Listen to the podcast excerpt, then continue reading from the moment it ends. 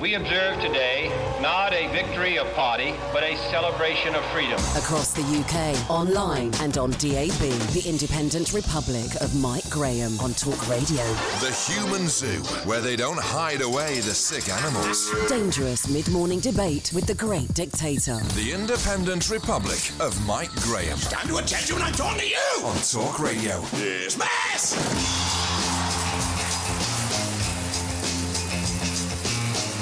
Good morning and welcome to the Independent Republic of Mike Graham right here on Talk Radio. Now, not just live on the radio, but live streamed on YouTube, live streamed on Facebook, and of course, live streamed on Twitter as well. It's just over two weeks until we leave the European Union. All the Union flags have been removed from the European Parliament. Uh, Meghan Markle has been removed from her royal duties, and we're still arguing about whether we can get Big Ben to bong for Brexit on January the 31st. This morning, I bring you even better news. The Equality and Human Rights Commission would like you to shut up. Stop making fun of people, stop making faces, and whatever you do, stop telling jokes. I kid you not, we are now told that unwanted conduct, in their words, includes pranks, social media contact, and mimicry. So if you've got any ideas about abusing people on Twitter today, just don't do it. You might be breaking the law soon. This is official advice that the EHRC has sent to 400 companies in the light of the Me Too movement. And it's not just intended for rules in the workplace, it might even apply to the pub. Shouldn't they be a bit busy investigating anti Semitism in the Labour Party? Pretty soon, everyone will just stop interacting with one another altogether, won't they? 0344 499 1000. Coming up today, we're finding out what the Canadians think of Meghan uh, and Harry and whether they even want them to go and live in Canada in the wake of the news that her father, Thomas, may face off against her in a courtroom, as I predicted last year. And we'll talk to royal author Anna Pasternak as well. Of course, we want to hear from you too. 0344 499 1000. Plus, we'll have another rousing Prime Minister's questions where Boris Johnson will make mincemeat once more of the feeble and soon to be ex Labour leader, Jeremy Corbyn. You're listening to me and watching me right here on the fastest growing radio station in the world, Talk Radio. The Independent Republic of Mike Graham on Talk Radio. So imagine the scene. You're standing in a pub after work with a few of your work colleagues. Somebody said something about one of your work colleagues and you pull a face. Now, that apparently may now have to be outlawed. Can you imagine anything more ridiculous? Let's talk to Bobby Friedman, who is, of course, barrister uh, and media commentator as well. Bobby, very good morning to you. Morning, Mike. Now, I mean, I always was under the impression that the um, Equalities and Human Rights Commission was a good thing. Now I'm not so sure.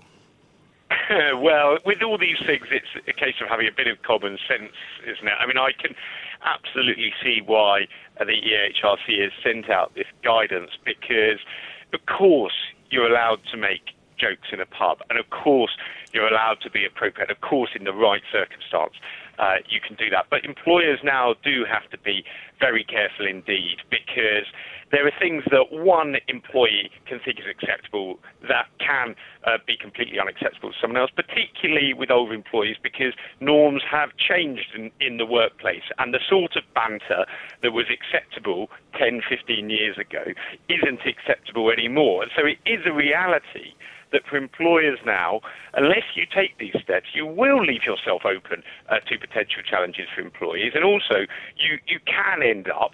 Uh, upsetting and causing issues amongst your workplace, which ultimately is bad for the employer. Yeah, but isn't it more simple and straightforward for in, individual companies to make their own sort of policy rather than uh, to take a sort of dictum from the, the, the Equalities and Human Rights Commission on the basis that they're kind of more or less making people frightened to do or say anything? Well, again, I think it needs some common sense, and I think companies should take should be looking at this guidance trying to see how they can actually put it into place in, in a workable way. It, I absolutely agree with you that, you that companies should not look at this and use that as a reason to go around to staff and say that you must never tell jokes, you must ne- never give a colleague a hug, um, you you mustn't ever um, say anything at all that could offend anybody, because that's not how it works in real life, and that's what not what you need. It's what it is all about is about doing things in, it's about putting in place uh, clear guidance as to what is and isn't acceptable. And I think, in, in fairness, you know, there, there are huge numbers of cases still where uh, particularly a more senior employee might make a joke that they think is funny, but if it can have a sexual connotation, for example, that can make the uh, the other employee genuinely really uncomfortable. And I think it is part of it about all of us uh, realizing that you, you have to think about how that behaviour is going to play out. And we, you know, we are not in a Mad Men culture anymore. It isn't acceptable to act in the ways that you could that people did in the past. And and so I think, in fairness, it's uh, you know there is always a danger with this that some people will take this out of proportion Yeah. uh, and go too far with it. But equally, uh, it is about uh, making sure we know where we are as a society now, which is different to what we had in the past. but I think most people would agree that we are in a very different place. And when you watch shows like Mad Men and you think back to what used to happen in the 70s and the 80s and all of that, you know, I don't. I think we couldn't be further removed from that. I think most people now are behave very differently. And when you do read about some weird case uh, where something terrible has happened to, to an individual at work because of something that somebody else has done, it's a pretty rare event nowadays.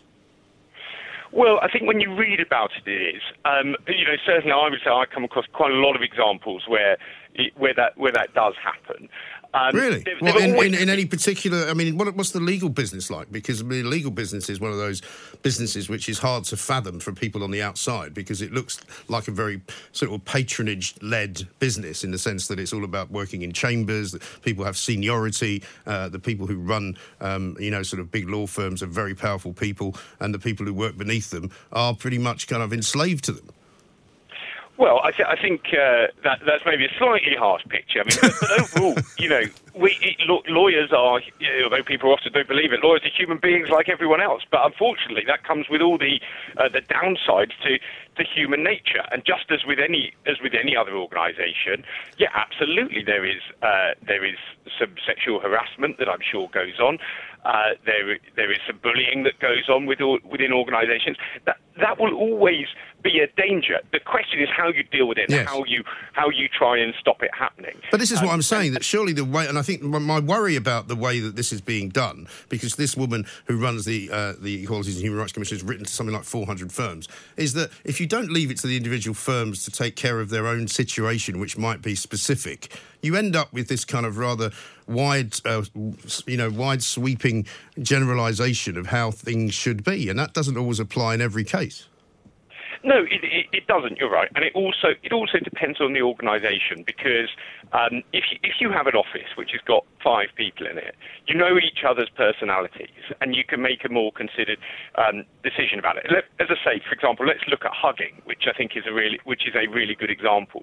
If you have a genuinely close work friend, for example. Um, it's it's obviously a completely different circumstance. If you're working on a floor with 100 people and there's a, a an attractive uh, new woman or man who comes in, works in the office, and on day one you're putting your arms around them, which is which is clearly inappropriate. Well, it's not just inappropriate; it's pretty creepy, actually. Well, exactly. Um, but but that's what, what it's saying is, and I, th- I think this is the kind of thing that does happen. Unfortunately, if you have, uh, you know, you might have the, the middle-aged man who still still in his head thinks that that he's um, the the greatest gift to women that there is, and actually everyone thinks he's a creep, and he goes round. Uh, I can't believe that these people still exist. Surely they don't still exist, Bobby, do they? well, I, th- I think unfortunately they do, and I think that's the point. But and I think this there is a there is for, from uh, certainly from my experience a quite a big gap between the public perception of a post Me Too world, um, where you think, well, surely you can't be stupid enough still these days to touch someone up at the Christmas party. No. Um, that's what you'd think. But actually, from the from the stories that I've heard, that does still happen. I'm sure. The other, the other less. problem that we've had here, and I blame the lawyers for this, and you know that uh, I have great respect for you, Bobby, in, as an individual man and as a lawyer. but you know, the, the the legal system, I think, is partially to blame here because there's loads of, of what my father would refer to as ambulance chasers who would be very happy to jump on any uh, lawsuit that they can to bring a case on somebody's behalf where something might have happened at a party uh, uh, at Christmas, but in fact it is described differently by two different people. Well, I'm, I'm sure you're right, Mike, but particularly when it comes to unfair dismissal. So Yeah. when, when the relationship is broken down, you often see it, don't you, where someone claims race discrimination and sex discrimination and age discrimination and Yeah. the kitchen sink. So that's often thrown in there. Yeah. That, um, that and, and obviously pe- people are encouraged to do that. But as with all of these things, there, there's always Uh, just as you have some people who do who do make it up or over egg it, I think there are then other people who don't report it. And I think, in fairness, there are lots of people who end up feeling uncomfortable, but don't want don't want to make a fuss Yeah. because one one of the one of the things that you do see a lot ultimately is that, um, and this is absolutely wrong, but it's it, it's an unfortunate fact of the way in which a lot of organisations deal with it, is that if you are the person who makes a complaint, you end up being seen as a troublemaker, however well founded that complaint is, Yeah. and it's all, and the careers it may well be the wrongdoer's career gets badly affected, but it can end up affecting your career as well. And it's it's quite common for people to end up leaving their jobs if they make a Yeah. complaint. That shouldn't be the case. But uh, but but that's why I think that a lot of people actually do keep relatively quiet when these things happen. So that's why I say it's it, there is a of course there's a common sense aspect to it, and inevitably there'll be a danger of some companies taking this too far. And, it, and if a company says you you know it would be a disciplinary issue if you ever hug a colleague. So if a great friend of yours whose whose parents have just died comes and tells you about that, and you give and you give them a, a co- completely platonic hug um, in the usual way to try and help them bec- because you because you care about them as a friend. Of course, that kind of behaviour is acceptable, but it is about saying that that, that 55 year old who, who who still thinks that he's got it, going around gi- giving random hugs to people, you can't you know you can't do that, and you can't do that. And it is a fair point. You can't do it in a pub outside work either, because the company is still responsible for that. No, of course. And everybody would want to be able to go to work and be in a safe environment without having to be harassed or bullied or sexually molested in any way, of course. But, you know, when they talk about unwanted contact, uh, pranks, social media contact, mimicry, that kind of thing, which can, can sometimes be the case when people go for a collective drink in the pub after work, you know, it starts to get a little bit too heavy for me. Yeah, and that, I mean, I th- again, I, I think you're absolutely right. That that is the area where one has to one has to look at it with a bit of common sense, because of course people can be can be upset by by anything. Do mm. you do you want to have workplaces where you can't have any joke whatsoever Right. at anyone's expense? Now, of course, it can go too far. We know that there can be actual bullying. Um, and what can what can start off as a bit of a joke, if it's a joke made every single day, or if you post a clip of someone on social media that then goes viral, that kind of thing can, of course, feel feel like bullying. But again, I think that is one of the areas where you have to be careful that you that you don't actually end up stamping out the kind of everyday behaviour that people actually enjoy. Yeah. and, And also, depending makes on the business- work And the bus- what dep- depend- like yeah, and depending on the business that you are in as well, I think there has. This is where I'm saying I think it's better if you join a big company. I mean, I would have absolutely no problem being handed a, a, a sort of a document by the people that hire you, which says this is how we expect you to behave while you're working for this company, and this will also include anything that you may be doing with colleagues outside of the workplace, etc. You know, and they could give you a series of things that you're not supposed to do and that kind of thing, right? But but I mean, in some businesses like creative businesses, in the music business, in the arts, in in, in kind of you know advertising agencies where there tend to be a few more, shall we say, extrovert style people. You're going to get more action that might or might not be deemed to be offensive than if you're working maybe in an accountancy office. Well, that is true, but equally, I mean, I think um, you, ha- you have to bear in mind that you shouldn't, uh, you know, there are lots of industries, and shocking though it is, I still think this is the case.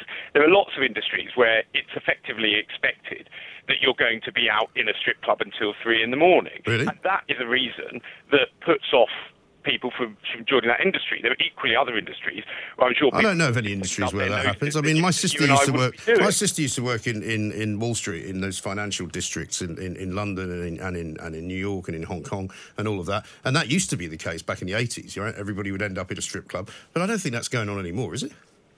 Uh, well, I th- I, I, again, I, th- I think you've maybe got more of a positive attitude than, than I have to these things. I'm not saying I'm not saying it's anywhere near as widespread as it was, but amongst the sort of there are cer- there are certain industries, uh, and I I only know this anecdotally, but you know, pe- people like traders or brokers, um, in, in sort of an oil broker, for example, uh, might be more likely to, to be getting up to that kind of thing. Of course, not all of them do that, but I still think that that is anecdotally. I mean, I suppose somebody's going to these places because they're making money. Yeah, and and and it, well, e- exactly, and I, and I think this is the that is part of the issue that there are some careers that again, you know, if you if you're if you're not prepared to be to be out until six in the morning, if you're not, as I say, if you're if you're not going to be uh, taking all sorts of uh, all sorts of things that other people might not, then um, if that puts you off from the job, so I do think you actually want to have uniform standards of, of conduct in, in that way. That's not to say, though, uh, so that, that you can't have a particular feel or personality to an office, and if and if a team enjoys going out together, that you know, of course that of course that's great. But what I'm saying is, I don't think it's fair. It's fair to say that you, you need to be boozing until six in the morning if you want to work in a particular industry. Mm. And I think that is one of those things that, again, will, ju- will, will just have to change and will, will change a bit over time. But well, I, will tell you what, one of the places that, that, kind of culture still exists. One of the one of the places where you and I both know um, an awful lot of late night drinking goes on is inside the Palace of Westminster in the House of Parliament because they've got all those bars in there. I think they've got something like thirteen bars or something like that. Um, and the culture inside of politics would appear to still be, despite the fact that these are meant to be some of the most woke people around, is apparently pretty ghastly. Yeah, that, that's right. They, they're trying to do something about it, but I don't think they really have. And it's there are there are some industries. Uh, you know, some some people might even say that uh, journalism is one of them, where people um, people like uh, going out and drinking until the small hours. Not anymore. That, that kind of used to be. Well, it, yeah, you, are probably right. It is changing, and it's. Um, but, but but those are the kind of industries where um, you know, sometimes people feel a pressure to act in, in a certain way. I definitely think that you're right. In poli- politics, the usual rules tend not to apply. Mm. Could you be as successful if you if you are a real uh, Machiavellian political operator if if you're not comfortable being out late, going out for drinks, being in the small hours, Because that's often where the, that's often where the, the deals are done, uh, for, from my experience. Um, so of course, with all of this, right, it's it's it's about trying to come up with a with a workable solution, whilst recognising, of course, that people have ways of doing things, and and there's human nature. You can't, you're never going to be able to ban people from meeting up for drinks outside of work if the, if they want to. What you know, what it's about is is about not making someone feel unwelcome. That if, for example, they don't particularly want to go to the pub and have six pints after work, that somehow that means they're going to be excluded from the team. But isn't the problem here that the, I mean, apart from anything else, the Equality and Human Rights Commission is supposed to be, amongst other things, um, investigating the Labour Party for anti Semitism. But now they're spending a lot of time coming out with this kind of nonsense. And I just think that, you know, sending it out to 400 companies as if it is the next big thing and if, as if it might well be something the government legislates on, I think is just a, the wrong road to go down. Well, and I, and I, know I, I, I hope you won't disown me for sounding too woke about this, Mike. But I, you know, for me, it it is, it is something where, look, of course they, they should be investigating Labour anti-Semitism, and I hope we'll get the proper report on the on that soon. Um, if they, um, assuming they have got the resources to do both, then, as I say, I do I do see the the logic with this uh, because as long as it is applied sensibly, and I do have some some concerns that obviously there'll be some employers who take it far too far. As long as this is applied sensibly, you want employers to have to have guidelines. And actually, you know what? There is there is a group of people who probably, uh, you know, particularly I would say older men in this, people whose behaviour used to be acceptable, but has sort of been made unacceptable by the times. But genuinely, they would they would be upset if they realised that they were doing something to offend their colleagues. They don't realise that their behaviour is unacceptable. For those kinds of people, it's actually quite useful having the guidelines because they might they might see that and think, oh, I didn't realise that actually that that kind of behaviour is not acceptable anymore. So yeah, but you're, you're falling into the trap, Bobby, as well as blaming sort of older, white, middle-aged men, and they're not necessarily the only problem. You know, there are plenty of women that I've known in my career uh, over time who have been behaving outrageously at all manner of events that I've been at you know, and not with me, by the way, in case you're asking. With you, with, you, with you around, Mike, uh, you know, um, of, of, course. Steady, be, steady. You're gonna, you're gonna, you're gonna get a lawsuit on you soon. But you know what I mean. You know, it's an easy trap to no, fall I, into, I just to blame, you know, white middle-aged men for everything. It's not. No, of course it's not. It's not just about white middle-aged men, and and people of all ages and sexes and races can be racist to to other races. They uh, they can be completely inappropriate, and everyone needs to look at their behaviour. But as I say, I think there is a particular section of people, and, the, and these are the people who I, who I say are the, are the ones who, um, who I think if they realised what, how their behaviour was coming across, would want to do something about it. There are some people who are either who, who wouldn't change their behaviour, however much they're told to. But there is a group of people who, and this is and this is why they tend to be older. It's because things are different, and it's in the same way that, as as you will know, you know, back in the in the noughties or nineties, if someone in, and I, I had it when I first started working, if someone didn't like what you were doing, they could give you a real rollicking where, you know, you feel the heat of their anger uh, blasting you out, out of the meeting room. You can't, you can't do that anymore. But the, as Are we better off for it, do you think? Well, I, I, th- I think within reason, yes. Uh, I mean, sometimes. I mean, newspapers used to sell a lot more than they do now. Television used to be watched by more people than it is now. You know, um, advertising agencies were a lot more profligate than they are now. You know, there was the, the, the way of the working place was very different. But he might argue that in many ways it was more successful. Well, it, it might be, but it depends how you feel when you when you're on the on the receiving end of that. Uh, again, I think I think it's about having having a happy balance. I don't think that it's uh, that it could always be the case that if someone raises their voice that that's unacceptable, or that if someone Yeah. uh, tells you the, the way in which you're doing your work is unacceptable, that that that, that can't be right. I think that obviously. No, has- I think no. You're absolutely right, Bobby. Thanks very much indeed, Bobby Friedman, there, barrister, uh, media commentator. My point is, is that you can't broad brush this stuff. You can't just suddenly issue a whole series of instructions to 400 companies and say this is no longer acceptable and that is acceptable, and over here you've got something else going on because that's not the way it works. I want to hear from you out there, please, because um, it may well be that you've got a story for us about your workplace, about how it's changed, about something that happened. You don't have to give real names. You don't have to tell us real um, individual stories that involve people that you have to talk to us about. However, you, what you can do uh, is explain to us how things have changed and whether you've ever got into any trouble for doing something that you didn't think was in any way troublesome. The Independent Republic of Mike Graham on Talk Radio.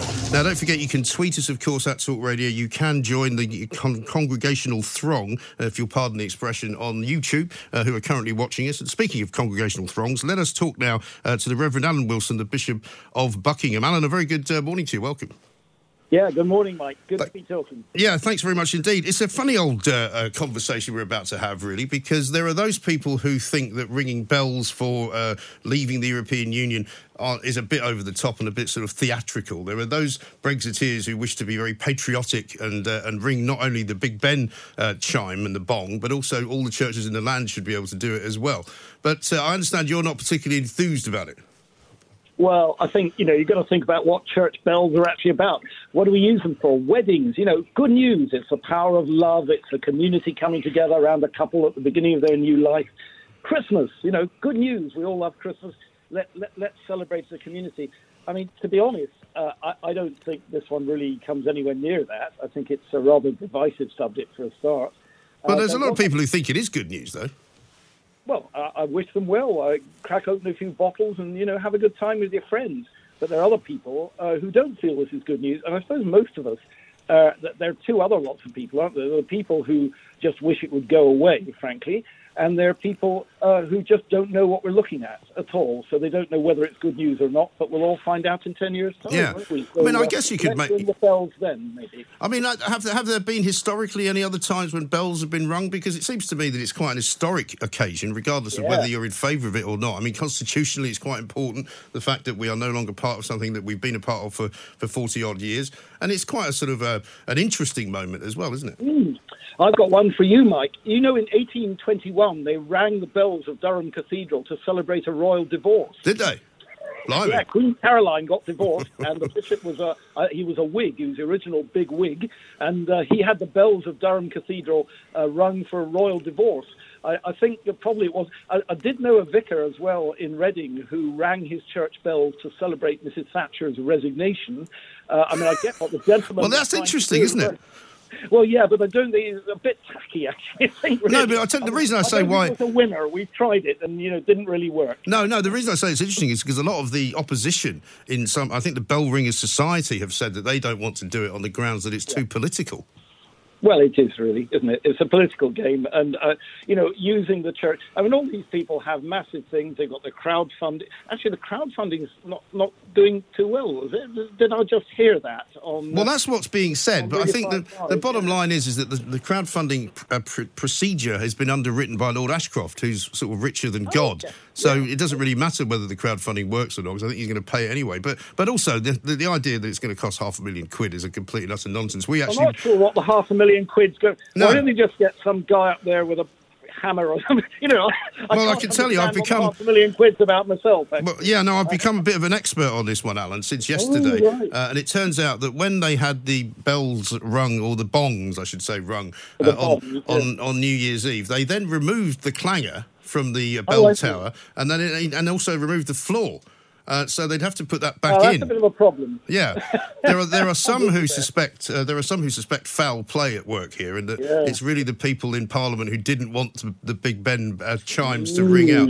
But we've also been told that it may well be that there's a sort of a fake Big Ben, uh, which is which is erected in Parliament Square by Nigel Farage. Electronic one. Yeah, it's just a sort of a, a, sort of a, a you know a robot version of Big Ben, which and then will you won't need somebody to volunteer to be the donger, you know? It's the, exactly exactly. That'd be a high tech solution. Yes, exactly. Now, your your your your your story from Durham has given me an idea. What about in Sussex? Could we somehow get the bells rung for for when Harry and Meghan finally depart these shores for Canada? Well, there'd be a historical precedent for that from the 1820s, you know, revolution by tradition. Yeah. Yes, absolutely. I mean, ultimately, it's up to the vicar who rings the bells, and if people all over the country want to do it, nobody's going to get, you know, nobody's going to die, are they? But I think it is, and also, you know, there are ways. Do you remember when um, Lady Di's funeral? Yes. They were ringing bells for a funeral, and they put these sort of leather um, bluffer things over them so Yeah. that they sound sad and mournful. Yes. Um, and and then there was that bit where uh, they were carrying the coffin out of the church, and there was just ringing that. Is it called a passing bell? I think so. Yeah. when somebody Yes, I do remember that. Yeah. I mean, uh, perhaps you know that would be the answer. Sort of ring them to mourn or ring them to celebrate according to taste. But I just feel this whole thing. Uh, you know, we got a bit fed up with it last year, and I'm, I'm not sure it's it's a sensible way to use the church because churches are there in every village. They're there for everybody, and also, you know, we're we're in business, if you like, for good news, and we're there for everybody, for births, for marriages, for deaths, for people's uh, life events it's much bigger than uh, politics and factions. That, we've got a bigger bandwidth, and I think that we could compromise that by becoming a sort of um, mouthpiece or megaphone for uh, for politicians. Uh, Yes. and I think that the central, whatever it was, of church bell ringers, the people you mentioned, I think their instinct is sound. Actually, they're for things that everybody is involved in, um, not not just. Well, everybody is involved in this. It doesn't really matter whether you voted for it or not because it's actually happening. So I think for those people who don't like the fact that it's happening, um, you know, I've always had one message for them, and that is to just kind of move on and accept that it's happening and stop pretending that you hate it. Because I've got a couple of a couple of notes here on the YouTube feed, uh, which you are currently live on. Kate says, "Petition your local church if they don't want to ring the bells, then they are globalists working against democracy." Well, maybe they're just trying to be your local church. Maybe there are people in your community who don't feel good about this. I mean, you know, that's the trouble. Of Yeah, but that doesn't mean that that doesn't mean that you shouldn't do something, does it? I mean, part of the problem that we have in our society now is that we're always worrying about the people who don't like something rather than actually doing the things that, that, that are happening and being realistic about it. I think you've got a point there. I, I don't think it's about being realistic or unrealistic. The church is not a political broadcasting thing at all. I mean, every sure? day we deal with millions of people's ordinary life events and the things they deeply care about. And the politics of Brexit, some people, it's like a new religion. Other people hate the thought of it.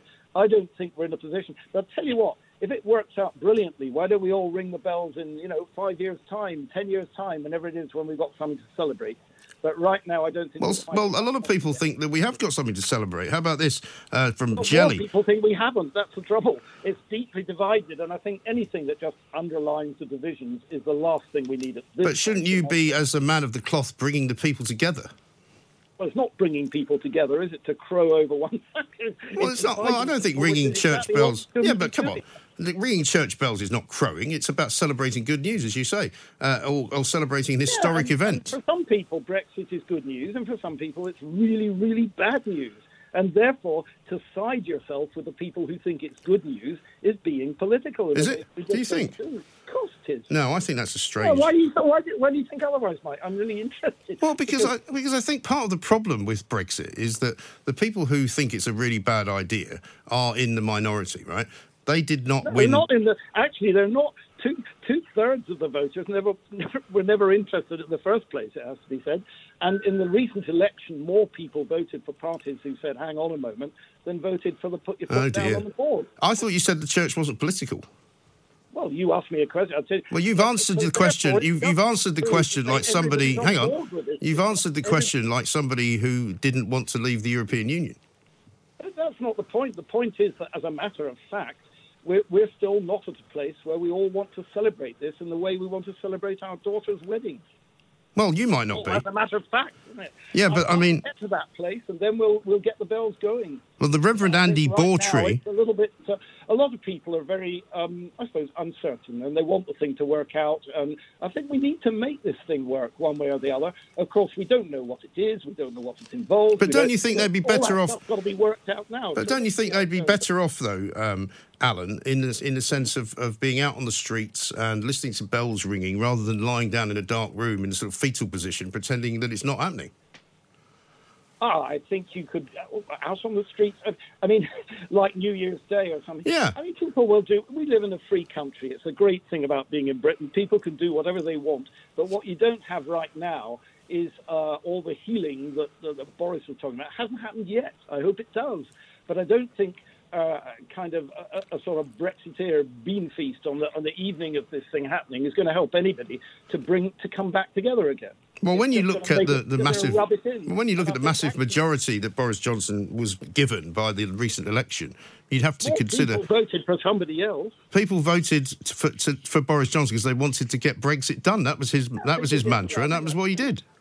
Yeah, about 48% of the voters did, and about 52% of the voters, as a matter of fact, voted for other people. And that's why it's so divisive. If we got to a point where the thing was a raging success, and we all knew it is, and we all hope we get to that point, let's ring out the bells then. Yes. Okay. Well, I hope you have a terrible, terrible uh, uh, reconstruction at some point over the course of the next two weeks, so that when I call you on January the thirty-first, you'll be ready to ring those bells. Oh, well, call in the builders, yeah. No, I mean, you know, we've got to make the best of this thing, of course. Uh, but it's interesting, wasn't it? Before it all started, everybody was saying this is going to be the easiest 10 minutes we've ever had in our lives. Well, it has been. Now, now that he's got a majority, it's the easiest thing that ever happened. When it when it was when the withdrawal bill was eventually voted through the House of Commons, it, it didn't even make the front page. Yeah, exactly. I think people, you know, you've got lots of different views on this in our country, and I think church bells are about the things we can agree to celebrate, not the things that a large number of people feel bad. And I don't think actually drawing attention to it one way or the other. I think we just have to get on with it and uh, enjoy and see where it gets us. And Yeah, but pretending it's not happening is, is not going to be the way forward either. I'm going to talk to. pretending it's not happening at all. You don't have to. You don't have to have a peal of bells for something to happen. It's No, that's right. I, I just quite, I, I quite like the idea that, that so many people are now against it, and that you're being so uh, vociferous about not wanting to do it. That I'm going to press for a campaign now to make it happen. Well, you'd be welcome to do so, but I think the people, the bell ringing, whatever they're called, you know, that you were talking about, I think they're they're basically saying uh, the common sense. Actually, you know, uh, they know what they're talking about, and of course, bell ringers have all kinds of different views on this, no doubt, just the same as everybody else. Uh, I bet you they'd ring the bells if we were. Re- I I bet you they'd ring the bells if we were rejoining the European Union. How about that for politics? I don't think they would really. No, I mean, you know, there are things that go on in our country that many people might feel are a really good idea. Boris becoming prime minister. Some people think that's brilliant. Some people think that's terrible. Um, until you get to a position where everybody can agree about it. I mean, the, the way bells work. Think of the times you remember the bells. You know, Lady Di's funeral, uh, Winston Churchill's funeral, royal weddings, uh, birth of an heir to the throne. Th- these are everybody things, not not not political games. Okay, um, the Reverend Alan Wilson, Bishop of Buckingham. Thank you very much indeed. Um, I think the bells should be rung. If you want to go to your local church and ask them to ring the bells, then just do so. We, we've got there is in fact a Reverend who is in favour of it, uh, who's in the Church of England, and his name is the Reverend Andy Bawtree, Vicar of St Peter and Amp, uh, St Paul in River. Uh, he apparently wants to ring the bells for Brexit, so maybe we'll get him on the phone as well and see if he's a bit more enthusiastic. This is, of course, Talk Radio. Ryan Reynolds here from Mint Mobile. With the price of just about everything going up during inflation, we thought we'd bring our prices down. So to help us, we brought in a reverse auctioneer, which is apparently a thing. Mint Mobile unlimited premium wireless. Ready to get 30, 30, bit to get 30, bit to get 20, 20, 20, bit to get 20, 20, bit to get 15, 15, 15, 15 just 15 bucks a month. So, Give it a try at mintmobile.com slash switch. $45 upfront for three months plus taxes and fees. Promo rate for new customers for limited time. Unlimited more than 40 gigabytes per month. Slows. Full terms at mintmobile.com. across the UK, online and on DAB. The Independent Republic of Mike Graham on Talk Radio.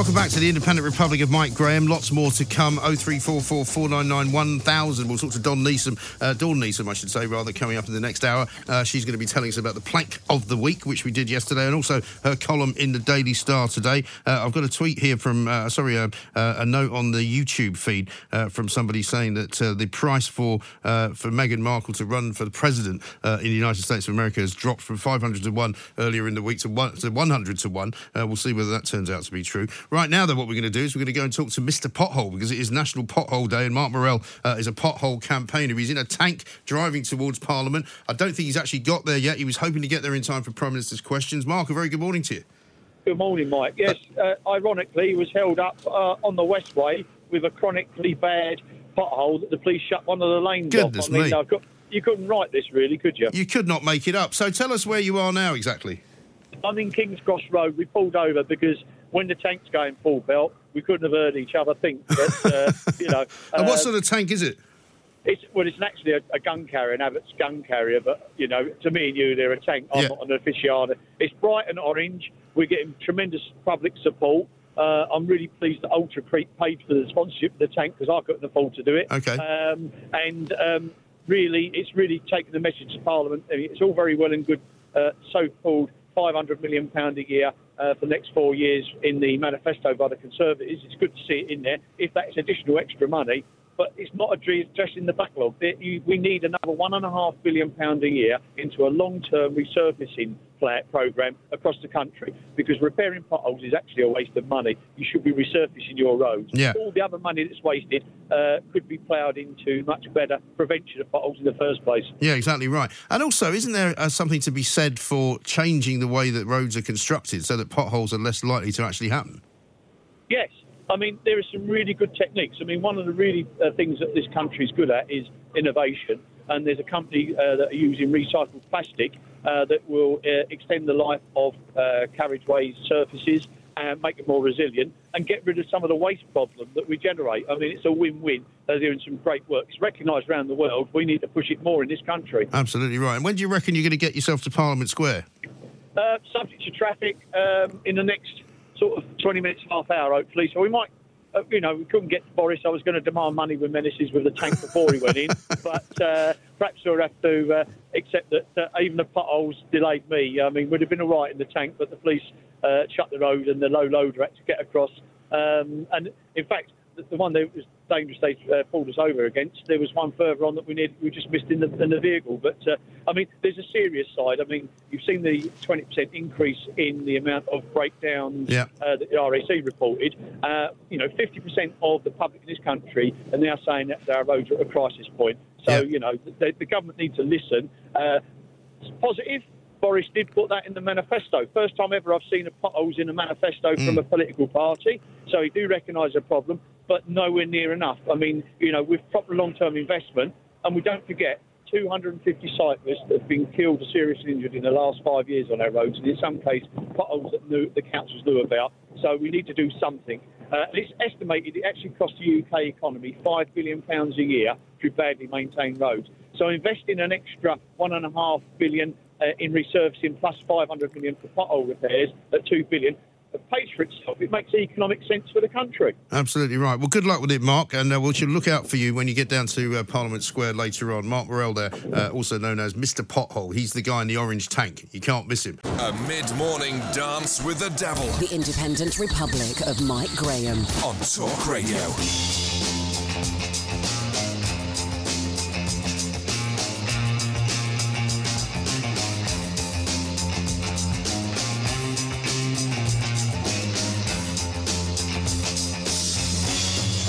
Welcome back to the Independent Republic of Mike Graham, right here, of course, all the way through until one o'clock. The show is nearly over, but there is still time for you to talk to us. Don't worry. 0344 499 1000 is the number. Uh, I'm delighted to say uh, that we've covered a great deal of subjects this morning, and already uh, lots of you have already watched the Plank of the Week, which we filmed yesterday right here uh, in the news building down in the TV studios. Uh, and I was uh, very happy to see Dawn Neesom taking part in it. We had Mahyar Tousi as well, who is, of course, the Tory um, YouTuber who's got such success and who's having a bit of a do tonight, actually, which we're all going to. So we shall see how that all goes. Dawn Neesom, of course, got a column in the Star today as well. And guess what? She's talking about Meghan Markle. Dawn, a very good uh, afternoon to you.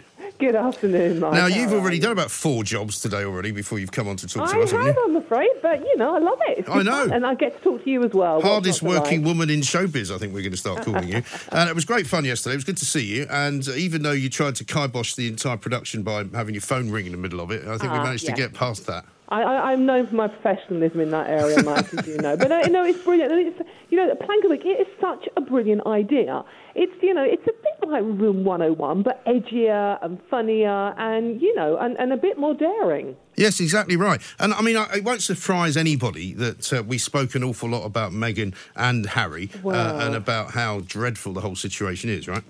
Oh, yeah, well, I mean, the thing is, I mean, you know, when it comes to the definition of the word plank, I mean, these two are going to have their picture next to it in the dictionary in future, aren't they? I mean, you can't beat them for plankism. And yeah, yeah, it's funny in a way, but it's also getting incredibly sad. I mean, the story today about sort of like, you know, the court case with her dad and all the all the the, the dirty laundry Yeah. being washed in public. I mean, it's just depressing. But you know, when it comes to planks, I, I you know I, I don't think I'm giving anything away here because obviously we want people to go and watch it on YouTube. But I think Harry and Meghan might just be in with a shout of winning this week. What do Yes. you reckon? I think so. But what I was Mm. really astonished by, and, and it should come as no surprise to us, really, because Mahyar, of course, comes from uh, ori- originally an Iranian family. He's, he's living here in Britain. He, his, he came here with his mother when he was quite small, but his, uh, some of his family still live in Tehran. He came out with the most astonishing uh, plank of the week, which was basically the Iranian government. Well, this is brilliant. I mean, yeah, we were discussing before before we started uh, making the program, and I said you can't have an entire government. That's cheating. I've only got two people. But no, he was right, and you know, I mean, basically, his his I loved it because this is why it came very very high, um, along with Meghan and Harry, was the fact that the Iranian government are painting. Union Jack and the American Stars and Stripes flags on stairs and pavements and things like that, so they can film their citizens walking over it and looking like they're stomping on the flag. Yes. Um, but it's backfired slightly because the Iranians aren't doing it. They're going out of their way to edge round these flags on the floor. You know, even if it means sort of like sliding Yeah. down banisters on stairwells. Well, this is the like this that. is the funny thing because if they also, I mean, if you're flying over Iran and all you can see is flags of Israel and uh, the United States of America, I think it's going to be a bit odd. Let's have a listen uh, to Mahyar Tousi explaining it. Uh, the last couple of days, what they've been doing, they started from university campuses. Now they're using a lot of public places. They, they paint the flags of the United States and Israel so that the public Oh, yeah. automatically have to walk on I them. saw this on the staircase. Yeah, so Yeah. then Yeah. they can film it and uh, take pictures saying, look at the public, like walking on it. Stamping on the flag. And then the backfire was that the people have been avoiding to actually go on this So they've yes, I've seen a video Yeah, of And they're Yeah. now doing it from everywhere. So it started from that place. Now they're painting them, like all the kind of the bridges and like and roads and That's the getting a little bit weird from from, It uh, looks from, quite from an, air, an aerial shot. Yeah, to like they're promoting America." God bless Yeah. America Flags everywhere. and Israel. I mean, Yeah, people might get the wrong end of the stick. The wrong end of the stick, indeed. And what about the old political content as well? Because actually, there was less political content this week than there was last week. We had last week Ed Davey as number one plank of the week. He's dropped out altogether, as has Jeremy Corbyn. But Mm. Clive Lewis makes an appearance. Does indeed. Well, I mean, the thing is with the Labour leadership contest, um, it's it's quite tricky, isn't it? Because really they are all plank. So how do you decide which one is the most plankish is quite difficult. Yes. But obviously, Clive Lewis is the one, you know, the, the candidate who, who who stepped down this week, um, you know, leading the field open to another bunch of useless idiots. But you know, he he he made a big deal about stepping down and sort of like, you know, in the interest of diversity, Hmm. okay, whatever, um, or in the interest of you actually being a bit rubbish and no one voting for you. I think is the more honest answer there. So you know, he he deserved a shout in Plank of the Week as well. He did. It, it did get a bit celebrity orientated as well again after. It was that, very celebrity orientated Mm. because we got Hugh Grant, who got mentioned by me because of his his uh, ridiculous tweet from the other night, in which he basically said that um, it's now very clear to him, very obvious, that almost uh, all the people in this country, and certainly a large majority of them, want to actually remain in the European Union. This is two weeks what- before we leave it. What, what, what, what, what are they doing? Where are they coming from on this? Why do they not get it? Why do Labour and people like Hugh Grant not get that the great British public, whether you like it or not, have had their say, and because you don't agree with it, it does not make the great British public stupid or racist or ignorant or not listening. No. It just makes them having an opinion and having a right to express it. I mean, the, Very the, annoying. the, the thing I find difficult, and I don't know whether you did this, was is, is actually whittling it down to, to, to just three that we nominate each because you start off with nine and it goes down to three, and It then you end up with one. tricky, but it? it is quite tricky, isn't it? I mean, you had an interesting one, which was Oscar. Which, of course, as soon as you said it, because I wasn't really on that wavelength, I didn't realise you were talking about the actual um, Oscar like if you were on my wavelength, you'd be, need to be worried. Yeah, well, I mean, I, I- well, look, you know, if Mahyar's going to have the entire government, I thought I could have a sort of like, you know, a 12-inch, you know, gold statue. Yeah. But you know, Oscar. The Oscars uh, nominations have been announced this week, and you know, and the award for whining wokeness goes to this ceremony because once again, there's not enough females, people of colour, working class, disabled, LGBTQ, not enough people identifying as blooming potatoes, for God's sake. Hmm. You know, but maybe, just maybe, the movie gongs are decided on talent rather than quotas. I mean, you know, what's wrong with that? It could well be. And of course, one of the more, and we'll come back to you because you write about that in your column today, and I want to ask you about something in your column as well. Oh. But but uh, but the, I would say the most controversial one, and a few people have already picked up on it and have, have actually admonished me who have watched the Plank of the Week and said you shouldn't have allowed this, and it was your nomination of the Queen Oh. herself. It's the monarch. not like me to get you in trouble, is it, Mike? No, yeah, really I, not. I was being, I was being a little bit controversial. Um, yeah, I did. I'm afraid to say, nominate the Queen after the Sandringham summit with, with Harry and Charles and William. Hmm. Uh, now, I didn't really want to do it because I think she's done the best job she can do in the circumstances that have been presented to her by her once favourite grandson and his wife. Um, but a little tiny part of me just wishes at that summit she'd have got hold of Harry by his ear and said, "Look, son." You need to get your act together. You're not going to, you know, they're in the they're in the honeymoon period still, aren't they, Harry and Meghan? Yes. And you know, Well, I don't know. going- They were in it. I'm not sure if they're still in it. well, I think they are. I mean, It's only what sort of like two, three years, isn't it? I, I think Harry's burning an awful lot of boats, and I'm not sure his head is in the right place. I just think the Queen, just a, little bit of me, just wishes she'd have gone right. Get your acting gear Yeah. here, and just you know, just do your job basically. Yeah. Well, it's better than that. You said she should have told him to get a new wife. I did not. I think you might have said that. I, I didn't imply that. I mean, there's nothing wrong with Meghan. Harry's a grown man, and Yeah. you know, look, you know, as far as I'm concerned, just disappear, go and live in Canada. But what I wanted to mention, Mike, right? Okay. The, the whole racism thing, which is what I write about in my Daily Star Yeah. column this week as well, which I really hate the fact that the implication is that the whole of Britain is, is a racist uh, hotbed of hatred, is if Meghan feels like she's been bullied out of this country by racism, why is she choosing to go and live in Canada, a country run by a prime minister who does blackface Yes. the drop of a hat? Right.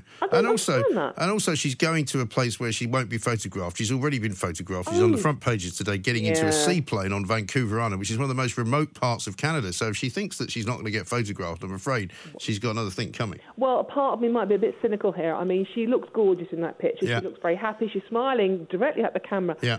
Hmm, maybe she might have used her own pet photographer to take that picture. I'm sure you. I'm sure you're right. Now, um, finally, uh, I'm looking at your column this morning in the Star, and um, I love this idea of banning food in the cinema that you want to do as well. Oh God! Well, look. I, I, when was the last time you went to the cinema, Mike? I don't go that much. I think probably a couple of months ago with the kids to go and see one of those awful Avengers films that I have to go and yeah, watch. well, yeah, I mean, yeah, but it's, it's like I, I do not understand why someone going to the cinema for the maximum what three hours. Yeah. I mean, not many, not many films go on for longer than three hours. Have to eat their own body weight in food.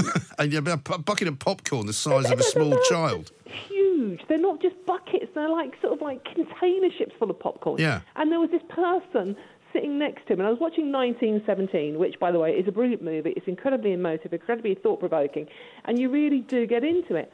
Unless, of course, you've got an utter numpty sitting next to you, face down, Right. troughing through the noisiest box of popcorn I've ever, ever seen And the smelly life. hot dogs are the things that do it for me as well. Oh. You know. And then pick and mix with sweet, you know, with the sweet wrappers on, and Right. those those giant vats of Coca-Cola with ice in them. Mm. It was just, it just Oh, I totally know. ruins the experience. I mean, I, I basically now, if we do go, I refuse to buy any of the food there because it's just ridiculously. One, it's ridiculously expensive. Of course. And two, it comes in such large amounts that you're kind of going, I don't want this much food. I just, I thought I might just get a little packet of peanuts or something. Exactly. Nobody's going to starve if they don't eat for three hours, are they? No. Nobody. So why do you have to do it? I must admit, I, I, you know, there's a story this week that sort of like scientists are claiming that watching a film burns off the same amount of calories as a gentle workout. And I must admit, I was I was giving myself a workout sitting next to this person. I was sitting on my hands Right. to stop me hitting them, biting my lips. And it's like, oh, shut up, shut up. Yeah. And all the way through the film, you know, even the really emotional bits where people are getting blown to pieces. Yeah. Here's, here's what you should do next time that happens. Just get your phone out. And, and start you know, kind of you know going through it so the light shines in his face and Well, then you might move. exactly. Yeah, I did think about it, but I mean, it's a very good film, and I was really enjoying it. As, I said, just stop selling food. Yes. A glass of wine, that's okay. You're allowed to sell a glass Well, those, of so wine. there's some posh uh, cinemas I could direct you to where not only can you have a glass of wine, but you can actually lie around on a chaise lounge and watch it. That sounds quite nice. Yeah. Well, I mean, we we we, I think we, there's one in Notting Hill. Mm, we have been to a cinema where they've got like a um, like a little two-seater, like a, little settee. Oh, so you yeah. can Pretend you're at home, Right. but obviously, if you've got some pig sitting next to you, troughing their way through not go with me it then. it. and I'm not talking about my husband. Either. No, that's very harsh. All right, Dawn, well, listen, have a great day. Thank you so much. Plank of the Week, a great success with Dawn Neesom uh, and Mahyar Tousi. Uh, get it uh, on YouTube immediately. It's very good. Uh, have a watch of it. We're going to do it every single Tuesday. You can even nominate some people for us if you wish. Across the UK, online and on DAB, the independent republic of Mike Graham on Talk Radio. If you enjoyed that, be sure to catch the whole show 10 to 1, Monday to Friday on Talk Radio via DAB, online, or via the Talk Radio app. And if you have an opinion on the stories we cover, we'd love to hear from you. Call us on 0344 499 1000 or tweet at Talk Radio during the show to have your say. The Independent Republic of Mike Graham on Talk Radio.